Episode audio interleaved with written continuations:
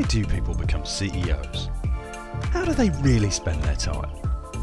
And if you're not one already, how might you become a CEO? My name's Matt Crabtree, I'm the founder of a management consulting company called Positive Momentum. And in this series of podcasts, we're going to be asking CEOs from a range of industries tough questions about their past, present, and of course their view on the future. We'll learn who influenced them most, what they defend in their schedule at all costs, and the big changes they see coming up on their horizon. This is Meet the CEO.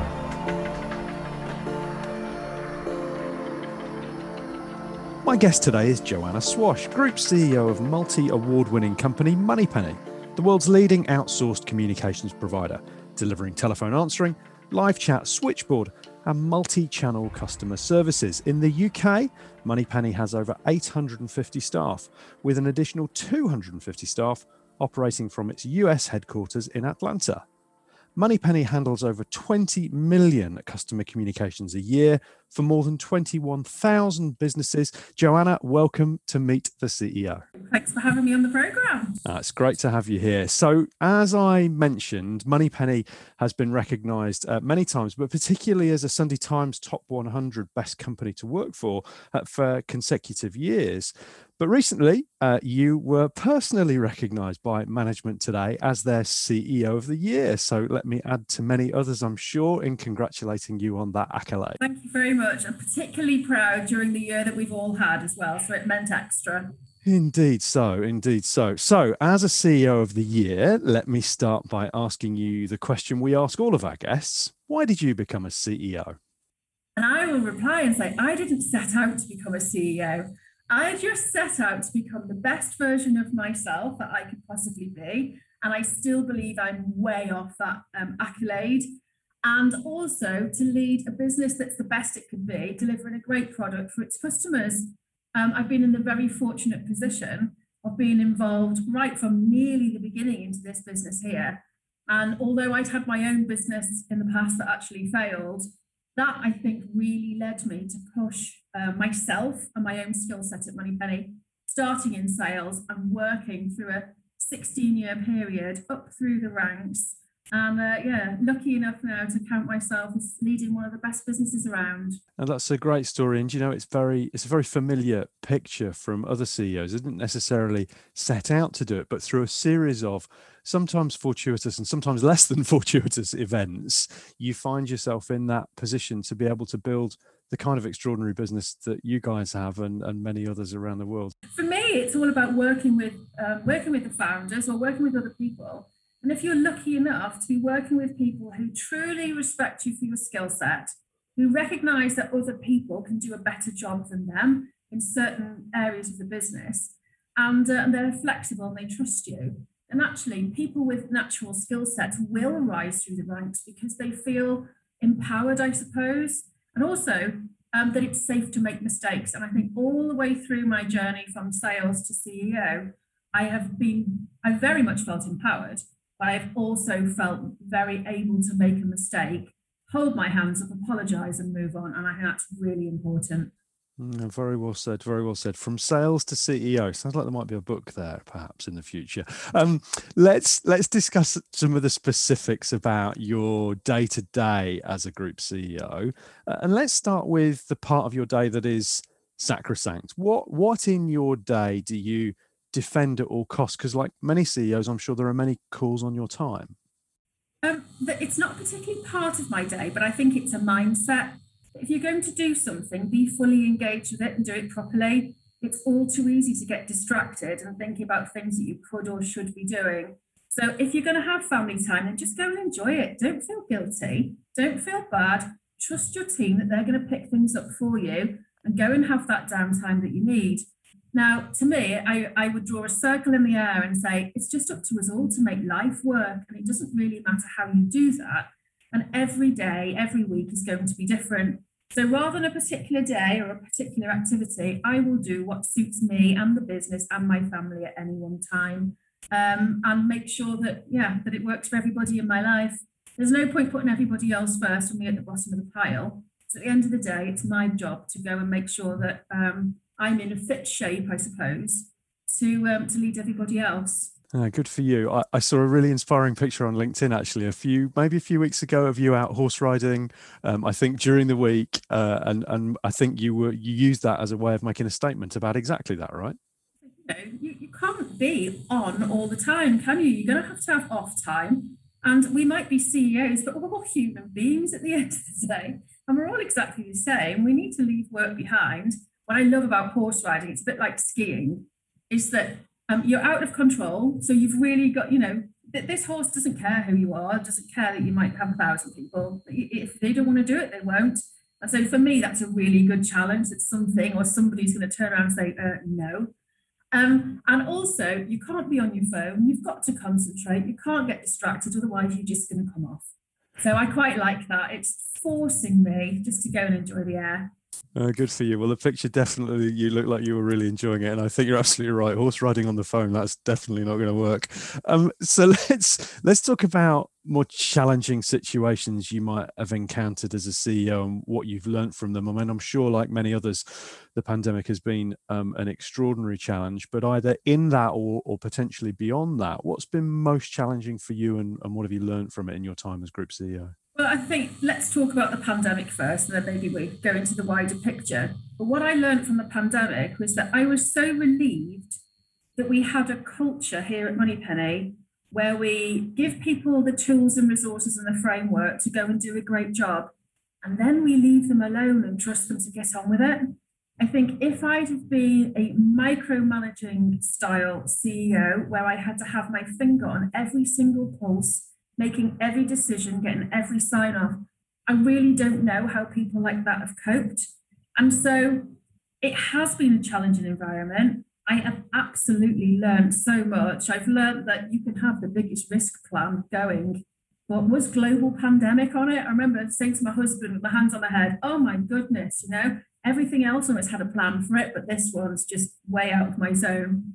So yeah, have, have, it's changed me as a leader. It's given me so much more confidence.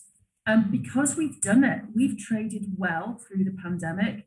We have been brave and bold. We created three mindsets, um, which was you can either hide, survive, or thrive. Now, we were so used to operating in thrive mode, um, I definitely wasn't going to hide. And we had to really pivot to get into that survive mode. So, um, yeah, very, very interesting. The other experience that I would also draw on is the changing, how you have to change when you grow up through a business and how your behaviors have to change. Um, a friend of mine said to me when I had the CEO role, when I was moved from a sales director, sales marketing director to CEO, he said, What are you going to do differently in this new job? And I said, My job is to do nothing. It is to leave a room with no actions without promising anybody that I will do anything, because otherwise you're taking other people's actions off them. My best day is when I come in and have a blank desk and say, What shall I do today? Because that means I'm in creation mode rather than micromanaging, looking at the detail. So the only thing I'm here for really is to, you know, work with the team on strategy, but also make sure that they've got all the tools and resources that they need and that I am available when they need me that I don't fill my diary up with so much rubbish, it takes a week to get an appointment. If you need me, you've got my attention, you've got it now. And I think that's really important. Plus the fact it allows me to go back to my absolute passion, which is sales, business development, talking to customers, creating new networks, and uh, yeah, just getting the brand out there. What a fabulous piece of advice that that person served you, and a, and and a good reminder for leaders at, at many levels, actually, which is we do have a tendency, don't we, to fill our diaries with stuff and feel terribly industrious as a consequence and a long list of to dos. And actually, then the creative thinking, the progressive thinking, the space to be available somehow then seems almost like some sort of luxury, whereas you place it at the absolute core of your role. I think that's fantastic absolutely is at the core of my role. And people come to me and say, I'm sorry, I've got a question. I know you're so busy. And I'll say, no, what you've got so much more important. What I've got, I'm doing proactive things. You need me to react to a problem that you've got. That is a much greater priority than what I've got on my desk now. Well, so it sounds like you've had some brilliant advice throughout your career. So, who's most influenced you, Joanna, uh, during your uh, your way up to group CEO? Um, through the pandemic, I made myself a promise. You know, whenever when you started to see the wheels come off, and you think, "Hang on, there's something going on here." I made myself a promise that I would reach out to a different CEO or business chair every week. Somebody, I'll say random now, the people are listening, oh, thanks very much, I was random. But there's no reason why I've chosen them. They might have been looking after great brands, they might have a really good reputation, they might be a friend of a friend. And so um, I reached out and I just said, look, I'm going to share my dirty laundry. Tell us about yours. Let's swap horror stories. What's happened? And it was really, really refreshing to get their opinions, that they were so honest. And it was one of those moments in time that you would give anybody your, your horror stories because none of us, none of us had been prepared for this. It was definitely not our fault. You know, sometimes as a leader, when the wheels are coming off, you think, oh no, what have I done? Well, actually, it's quite empowering to think, I haven't done anything. I now need to employ my full skill set to go and get us out of this um, situation as best we can. So I think that was really empowering to go. So uh, everybody else inspires me. I always think if you're in a room and learn one thing, it was good to be in the room. Don't be the, I'd never want to be the cleverest person in the room. I'd say I want to be the thickest person in the room where I'm just in awe of all these other people and think, gosh, I can learn so much from you. I've also been really lucky to be part of um, numerous networking and groups, um, particularly in the property industry, whereby you can listen to incredible leaders. So, all the way up through my career, I've had this exposure, I suppose, to lots of different people talking, different opinions, different management styles. And some of it, you know, some of it's not relevant, but you'll take the bits that you want, won't you? And you'll stick, it's like Lego, you'll put them all together uh, and hopefully build some kind of house. I love um, Jim Collins, which is great. That's been really inspiring for me in that there are many businesses in the same sector mostly having the ish the same product, but um, it's actually when you come down to it, what's the little thing that makes them different? What are those marginal incremental gains that's going to make you different and make you a standout business rather than a me too? Um, so that book's been inspirational, particularly on his flywheel. So uh, Jim Collins and the flywheel, you know, we've got our own Moneypenny flywheel here, and also Matthew, also Matthew Syed um, and the power of diverse thinking. I love that book. If you're going to get everybody the same in the room, you're going to get exactly the same outcome. And there's no diversity of, it's about diversity of thought and experience, I think, is so, so important. Um, and the founders, I was so lucky that I thought that I would never be able to work for anybody else. I'd had my own small business. I didn't know, you know, I came to Moneypenny thinking it's great, but I won't be here very long. Um, and I found myself working for two really, really inspirational brother and sister um, who, you know, opened the doors and let me in. So, so I'd have to say that they are my greatest inspiration, uh, and they they still are. It's really interesting because it sounds like you've had, you know, a degree of good fortune to work for founders like that, but you've also gone out and looked for other thinkers and been bold enough to just go and call some people up and say, you know, what's it been like for you? And let's compare our dirty laundry. I, I love that. I think we'd all probably like to hear the recordings of those conversations that you had because there'd be there'd be gems all over theirs. But I I do think it's really interesting that you've been you know you've really sought out those you've gone and looked for that input and it is so important isn't it because otherwise you just wait and receive it that proactivity is clearly a core characteristic of yours yeah do is sit and do your job every day and not reach out and talk to other people, you're never going to get any better. And I also think I've got to set the example for my team. I'm very much of the opinion as a leader, you have to put people in a vacuum and get out of their way. So it's up to me to grow and get out of everyone else's way so that they can step up into the vacuum I've left. Otherwise, they're not going to go anywhere. They're just banging against me all the time. And, and that's no good for the scalability of the business going forward.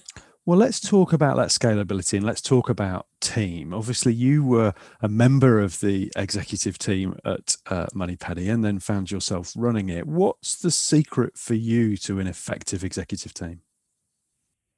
Um, wait and recruit the right people. You know, gut feel rules the day.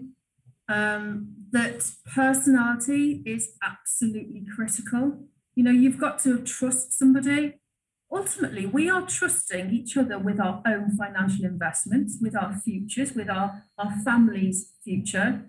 And so you have to trust that circle of people, particularly when you're the kind of manager, leader that I am, is that I give them flexibility just to get on with it. There's no point giving somebody the uh, and empowering them if you can't actually trust them.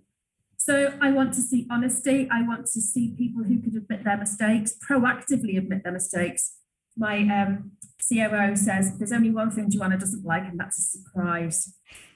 You know, don't give me surprises. Tell me the truth. Let's let's fix it together. Um, it doesn't matter what's gone wrong. If we're not making mistakes, it means we're not pushing hard enough. I want people that treat each other with respect and kindness. No corporate politics. No backstabbing and sniping. It, it's not in our DNA. And I would hope that it never, never will be. That we would catch that and um, and stamp it out. And because we're a communications company, you know, we're looking after telephone calls, we're looking after live chats. We've got to trust each other that we can communicate properly.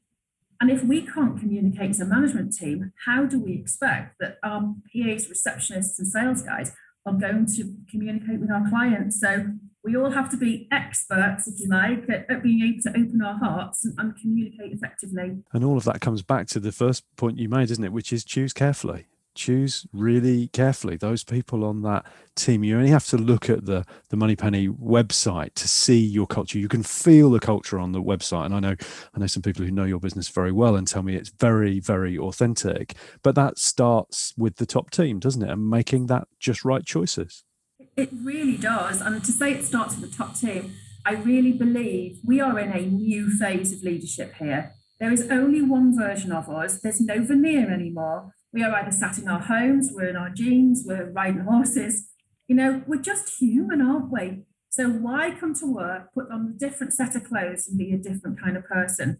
I think work with people who can interact with you and understand us as a leader in terms of who we truly are. And I think that's just the best way to be.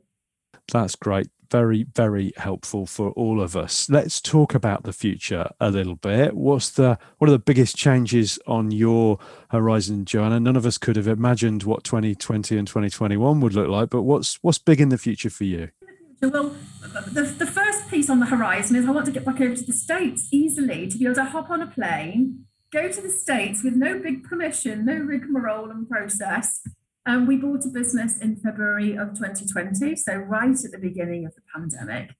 We signed the paperwork, came back to the UK, expecting fully to be back there for God knows how long, you know, in March. Clearly, we weren't. So I'm really desperate to get out there. We bought a new building, so 30,000 square feet, literally on FaceTime. We hadn't seen this. Can you imagine in the past going to a board and say, don't worry, I found the perfect space. I haven't seen it, but it looks good on FaceTime just would never have happened. So looking forward to getting out there and getting to know them a lot better. Luckily, they're a really good bunch, cultural fit. Um, we've got good relationships, but you know, let's let's go out for a drink or something and, and uh, get to know each other.